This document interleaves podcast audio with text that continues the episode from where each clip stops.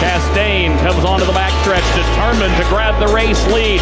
Starts to inch ahead, gets a fender out in front, completes the pass. Oh, here comes Martin Truex Jr., and they make contact. Side by side into the banking of turn one. Oh, contact between Chastain. Oh, they're in the wall. Chastain in the wall. Chastain came up. Larson came down. They get together, and the lead two are torn up. William Byron at his turn number four to the chaos of the last few laps emerges as a winner at Darlington Raceway. Revenue drives everything. The NASCAR fan is the most accepting of commercialization of all professional sports fans. And they are loyal. As a group, they are the most loyal of any professional sports fan base. This is where we connect the sponsor friendly, loyal NASCAR fan to your radio station revenue. This is Selling Speed, the podcast, where we help you drive revenue. With your host, Bob Quick from MRN. Hello again and welcome. I want to remind you that you can get this content each month sent directly to your smartphone or other listening device by subscribing or following for free at any of the major podcast platforms. Just search Selling Speed. This is a special episode of Selling Speed in conjunction with the Encouragers, the Radio Rally podcast. It's the second of these collaborations that we've done with the folks at Rainmaker Pathway Consulting Works and it was a distinct honor of mine to do so. I was able to talk with two of radio's preeminent consultants, Loyd Ford from Rainmaker Pathways and Kent Phillips of TCCP Radio. Between them, they have worked with hundreds of stations to make them better both on air and on the street. They understand the value that NASCAR can bring to a radio station and provided some great insight. Kent is also a partner with FMR Associates, a research firm specializing on data to help radio stations. Motor Racing Network recently worked with FMR to round out data we have about the NASCAR fan in markets smaller than DMA rank 88. Why, you ask? Well, that data is unattainable from Nielsen Scarborough. As a network specializing in a sport born in the rural and smaller suburban areas of the country, we felt it was important to supplement our Scarborough research from the top 88 DMAs with qualitative information based in the other 120 DMAs not collected by Scarborough. Enter the local radio analysis product from FMR Associates. We will deep dive into these results on June the 7th in a webinar for affiliates and give out this information to you because we have licensed it from FMR to enhance your sales efforts. What network actually gives you research? Well, we're going to do that. Email me at bequick at mrn.com. Bequick at mrn.com to get your invite to the webinar. Once again, that is bequick at mrn.com com. Make sure you include your name, your email address, and your call letters to get the invite to our June 7th webinar on the next gen NASCAR fan, a deep dive into our study with FMR Associates. So, without further ado, let's take a listen to the conversation I had about the next gen NASCAR fan with Loyd Kent and our friend Meg Butterly, who helped us introduce our topics. Welcome to a special one time episode of the Encouragers, the Radio Rally podcast. On this special episode, listen, we're going to share and we're going to talk about the next gen era NASCAR consumer study. This has been commissioned by Motor Racing Network for spring 2023. This study is so fresh. It has only just been completed by FMR Associates using their brand new, I guess it's new, local radio analysis product to uncover the latest information on NASCAR fans in the next gen era. Listen, these research results will give local NASCAR radio sellers, partners, and broadcasters a rare opportunity to look under the hood of the modern American racing audience. Listen, my name is Loyd Ford. I'm with Rainmaker Pathway Consulting Works, or what we call ourselves RPC. Our practice is an actual multiplier, helping local radio generate higher ratings and higher revenue. And that means we work on helping our clients with the revenue side too. Ideas are the new technology. Reach out anytime. I know you're asking yourself, so I'll just say it. We're affordable. Schedule a meetup by email. It's so easy, FORD at rainmakerpathway.com. On this episode, I will be joined by Bob Quick, who lives his professional life wide open and surrounded by the stars of NASCAR. He's backstage just where you think he is in the racing world and connected to radio. Bob is director, radio partnerships and traffic at Motor Racing Network. He and his team are just starting to share the brand new research on an audience so important that presidential candidates spend extra time, extra effort, and extra money to connect their campaigns in every presidential election cycle with this important audience. And that's no accident. You're about to find out why this audience may be even more important to advertisers than previously thought. And the information we're going to share with you will create highly sellable moments for local radio. We're also going to be joined on this one time research event by Kent Phillips. Now, get this Kent. Kent is managing partner of FMR Associates, who fielded this study with their new local radio analysis product to give you an updated close up view of the NASCAR fans in the next gen era. But Kent is also president and partner at TCCP Radio and partner of the Ranch FM and Ride FM in Montana and Sunny FM in Washington. So listen up. I might have to ask Kent after this broadcast, how do you do it all? What better person for us to ask the tough questions about this study and how it's put together than a pro radio guy like Kent? We're also riding on this special podcast episode with Meg Butterly, an experienced high profile morning personality.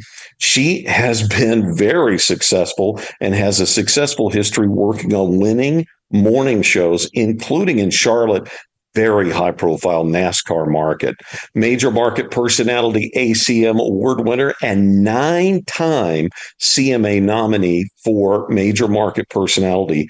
Meg will be sharing a variety of critical pieces directly from this research project today, right down the street from one of the most famous NASCAR tracks in the entire world buckle up because this NASCAR audience project specifically looked into audience right now, today, in different parts of the country to give you a balanced look at what this audience really looks like in different regions of the country so that you don't get a generic view. You get some very instrumental specific views. This includes the Ohio Basin, the Bluegrass State, Kentucky, Oklahoma, Texas, and the Illinois Indiana border region. I'd like to begin talking about this research project by talking to the person with the most ex- expertise about it. That's Kent Phillips. So, Kent, what is the local radio analysis product you used for Motor Racing Network study, and how is it executed? So, uh, yeah, the uh, I like the build up. By the way, you made me seem more important than I actually am. Uh, the the local radio analysis is is kind of it's a it's a neat product in the sense that it it ranks stations and, and people buy it across the country. Um, rank stations in a market 12 plus 2554 and 3564 so those broad demos. And the reason you do that is you want to put a number on consumer behaviors. And so after you rank the stations then you have a list of different kinds of consumer behaviors car buying truck buying atv buying grocery shopping those kinds of things. And you find out in this study when we do them in any market across the country what basically the consumer behaviors are for the entire market and indexing against each individual station. In the case of this, we used it in a kind of a unique way in that not only did we rank the stations, but then we put in motor racing and NASCAR. So we were able to look at the behaviors of people who enjoy motor racing NASCAR all across as well and index it against the market. So uh, kind of a unique way to do it. Uh, just methodology wise for research speak, we use uh, digital diaries.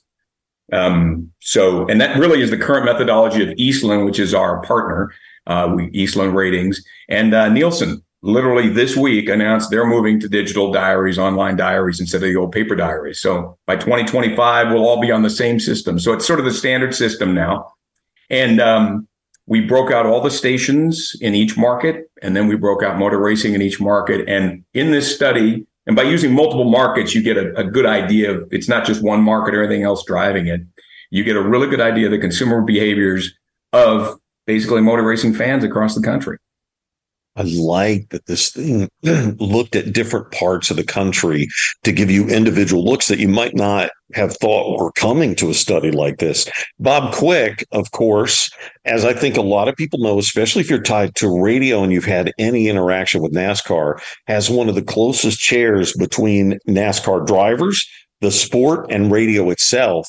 He knows what went into looking at the next gen NASCAR audience because he's essentially a person that sits at the table of NASCAR today. Bob, what was your thought process and what was MRN's thought process for the markets that you chose to study?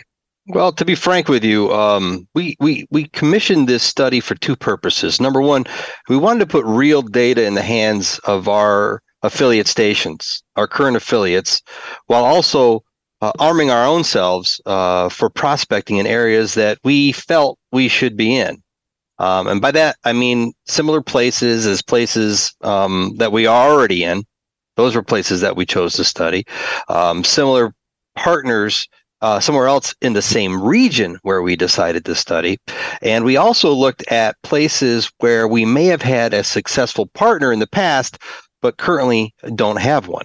Uh, people sometimes ask, you know, why, if a station is successful with NASCAR or Motor Racing Network programming or our friends over at uh, Performance Racing Network, um, why are you looking for a, a partner? Why, why'd you lose the partner? And I tell them it's just like in local advertising sales. Um, when there's a change in management, even the most successful partnerships are scrutinized and can become uh, in jeopardy. It happens to us on the national level as far as uh, our advertising sales go. When, when there's a change uh, at the CMO level at a major corporation, that new guy comes in with his new ideas, not wanting to do what the guy before him did, whether it was successful or not. And the same thing goes for radio station PDs and radio station GMs. It's all just part of the doing sales. You know, it's the nature of all forms of sales that, you know, clients come and go, whether you've done a good job for them or not in a lot of cases. Kent, with LRA, I hope I'm saying that right. Yeah. What is your goal per market for participants? Uh, you know, in other words, tell us about their ages, their gender breakouts, and how are they selected and interviewed? So the, the goal in any good research, and certainly with the local radio analysis, the RA, is to match the market demographics exactly. Um, so what we end up doing is we'll match it by gender, we'll match it by zip code. Um, so and then and then we'll we'll try to get very close in terms of sample uh, based on the size of a market. So th- there's never less than 250, like a market of 50,000 people or so would have about 250 people in the study because uh, you need that many just to match it all up. And uh, in this in this particular one, there was 12,000 or 1,250 participants in the studies spread out over the hmm. individual markets. And an example, uh, 25, 54 adults. Let's say a market is 36% 25, 54 adults. That's exactly how many we recruit into the study. So we try to keep it as pure as we can, not bias it one way or the other. Bob, let's look at this because I'm really interested in this. Were you surprised by the results yourself? You're so close to everything. I know that you have a plethora of information already. Or did you expect them to come back this positive? Well, to give you a little background, um, with network radio, you kind of live in the television world, the Nielsen DMA world. So we, you know, we don't buy um, metro numbers, we buy DMA numbers because that's how national advertisers buy. Um, so we've had access uh, to Nielsen data uh, as far as ratings are concerned in, in all the DMAs, but we only have uh, the qualitative that you can get from Scarborough in those top 88 DMAs. That's all they offer. Um, it's great information on NASCAR fans and the sport's population popularity um, in those places. But we found that most of the stations that we work with um, either don't have an agreement with Scarborough, so we couldn't share that information with them, or uh, the stations uh, that we t- are talking to or working with are in the other 120 DMAs in the country. So when we saw early ads in the radio trades for the uh, local radio analysis project uh, product from um, from FMR, um, we, we thought this might be a great way uh, to round out that data for the DMAs that are smaller than the top 88 that we can we we, we get from Scarborough. We also proposed to FMR that if we did this study, we wanted to be able to license it so that we could share it with our partners. Scarborough helps our sales department sell to national advertisers, but there's limited information that my team can use when we're out there prospecting for new markets for our programming. Knowing that uh, Scar- knowing that knowing what Scarborough says about NASCAR, I had a pretty good idea and uh, uh, uh, some confidence that we were going to see some positive results, some very positive results working with Kent and the FMR team. Okay, Kent, we're we're about to see some we're about to see some actual results. What opened your eyes when you first started seeing results in this study come back? I, I think the number one thing that jumped out at me, and, it, and certainly Bob was correct, and he picked some very good categories, but the, the, mo- the number one thing that jumped out at me is these people are consumers. They're buyers. They're not sitting at home not buying things and watching TV all day long. They're out doing things, buying things. They're active. And so that just zipped through. But also, interestingly, they have money. Uh, earlier, you mentioned about elections. They vote in elections. Um, so a lot of things that you might have thought one way or the other, now we know, in fact, this is how these people are. They're very active. They're spenders. So it's it's not they're not the people that keep their money at home. They take their money out and they spend it. Um, the other thing was the number of fans in every market. I, maybe Bob wasn't surprised. I was just surprised at the just number of fans. And it's not just all men; it's women too. So you, you we saw a huge number of fans. And as a programmer, an old programmer, the number of fans in each market was more than any single radio station had. So if I'm sitting at a single radio station, I'm thinking, wait a minute, I can do this and bring this cume to my station. It's kind of a dream. We're all trying to bring that dream in. And then um, the other thing I would say that really surprised me, as maybe, maybe one of the first things I talked to Bob about when I saw the study, is how many different types of formats, which we'll talk about later, um, and music that these folks like. You know, your assumption is, oh, they're rock and country fans. That's true. But you'd be very, very surprised at the other kinds of music and things that these folks do. So I think uh, we all tend to pigeonhole people, um, no matter what sport they're watching or what they're doing. Don't do that with NASCAR. You, this, this was an eye opener for me. There's always the stereotypes. Let's right. look at some of the details now. Yeah, so across all markets and radio formats, over a third of the respondents were found to be fans of motorsports, and 92% of those are specifically fans of NASCAR. Bob, what does this say to you? Well, Loyd, NASCAR has been America's favorite form of auto racing for decades. Um, like many sports, it's had its ups and downs and overall popularity, but the constant has always been that when you're talking about auto racing in the United States, you're talking about NASCAR. Uh, F1 has seen some growth over the last couple of years. Uh, but from what I'm seeing, it looks more like they're in competition with IndyCar, another form of open wheel racing, uh, than NASCAR. Uh, in fact, the Miami Grand Prix went up head to head with the NASCAR Cup Series race in Kansas just a couple weeks ago. The Kansas race beat the F1 race in Miami by over 700,000 viewers. Now, you might think, well, that's not a huge difference. Well, it kind of is if you dig just a little bit deeper. We uh, were on the cable satellite channel FS1.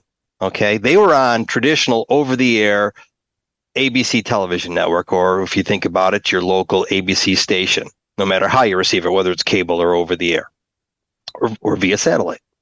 Um, FS1 is available in less than 60% and actually closer to 55% of the homes in the US when ABC local television affiliates can be accessed in approximately 85% of the entire country.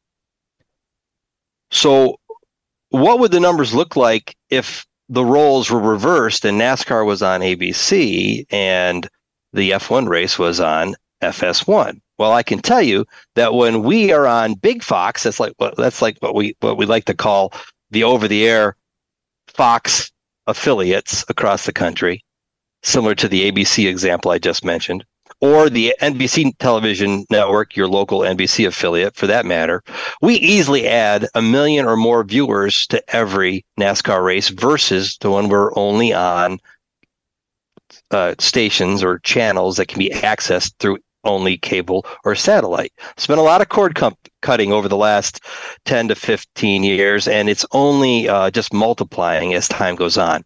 Now, I'm not saying this to knock F1 or even IndyCar.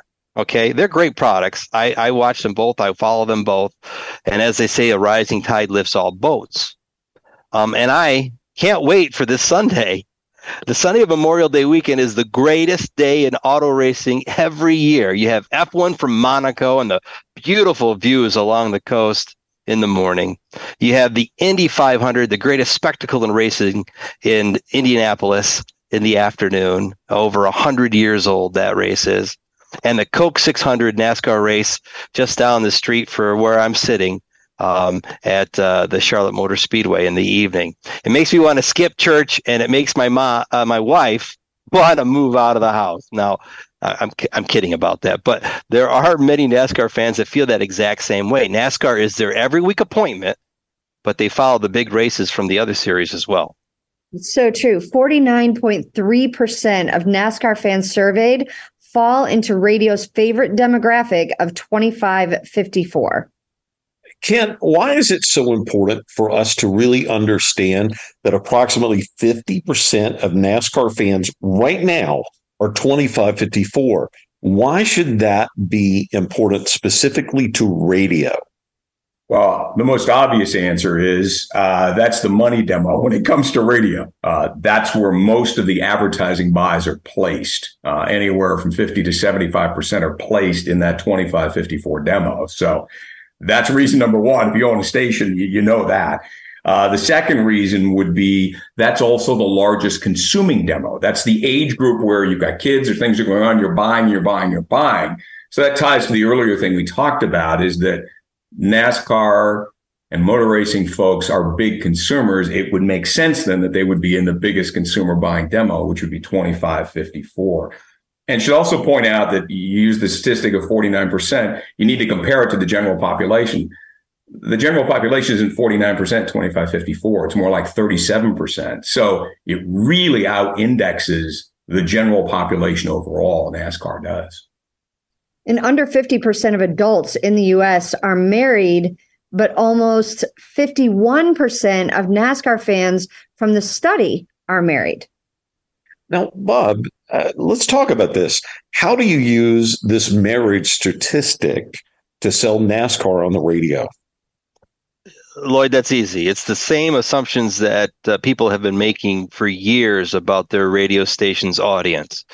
Um, when I was a programmer, we sold that way back in the 90s. When I sold local radio 10 years ago, that's how we sold radio. And that's how a lot of our affiliates, our local station affiliates, sell today um, making those same assumptions. When people are married, you can assume that they're homeowners or they will be soon. You can assume they have kids.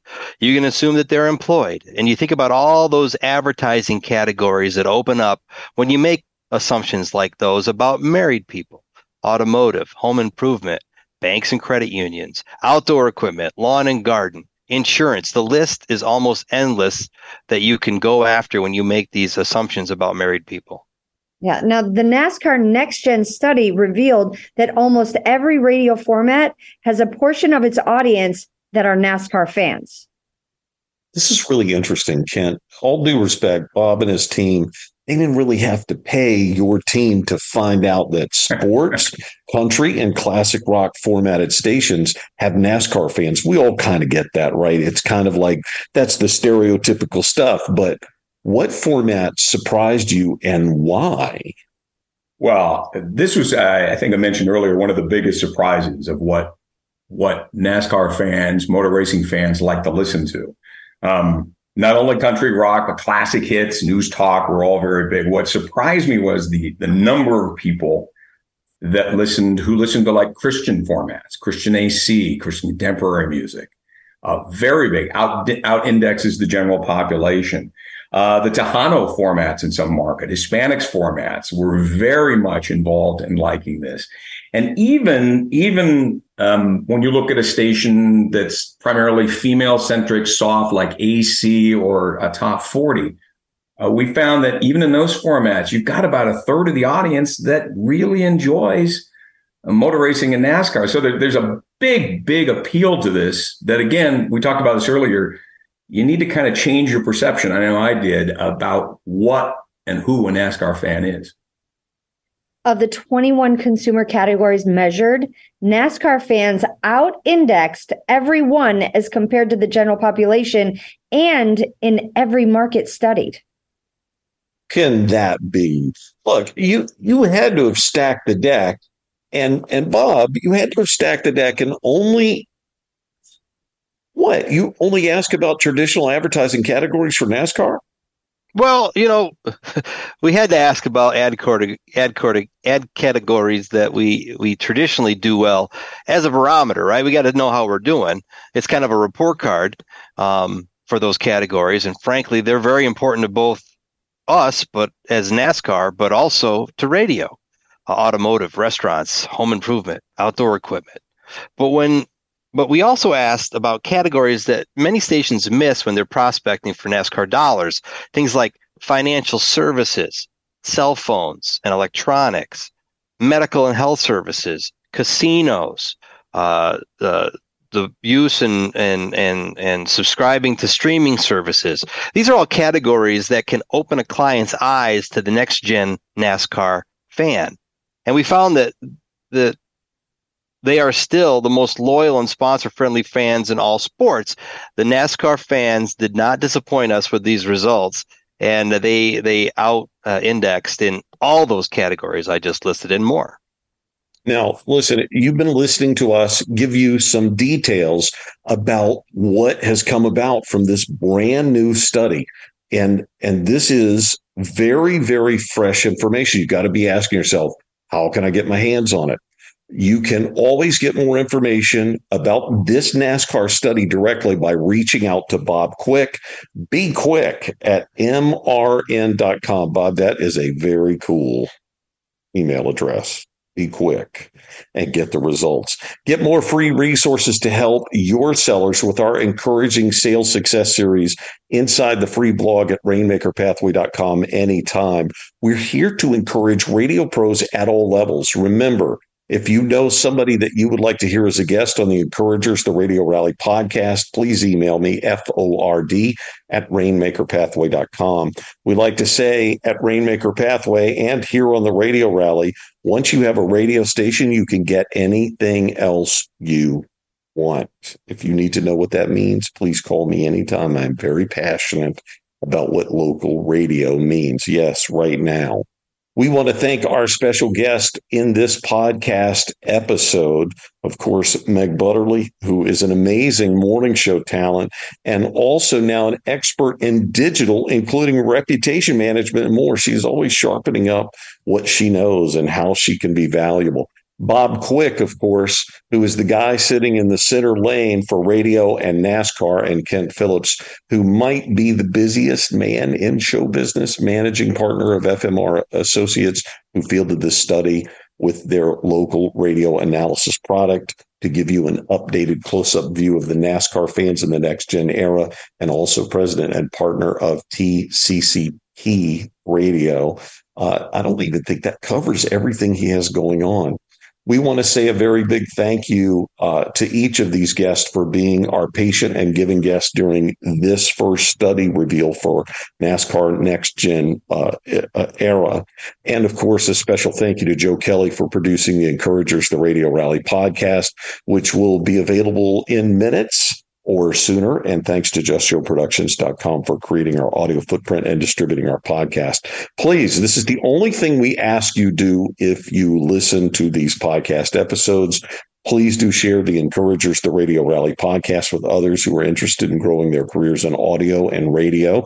Anyone can subscribe anywhere in the world for free on Apple, Audible, Spotify, or almost anywhere you get your podcast.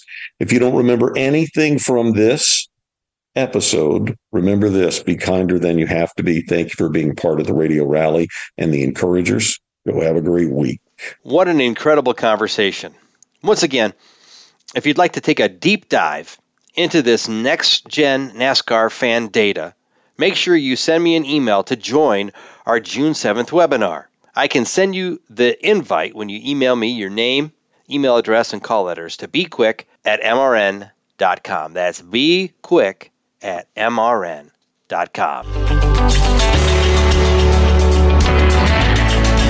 This is the part of the podcast where we highlight a MRN team member or talent, MRN program or affiliate.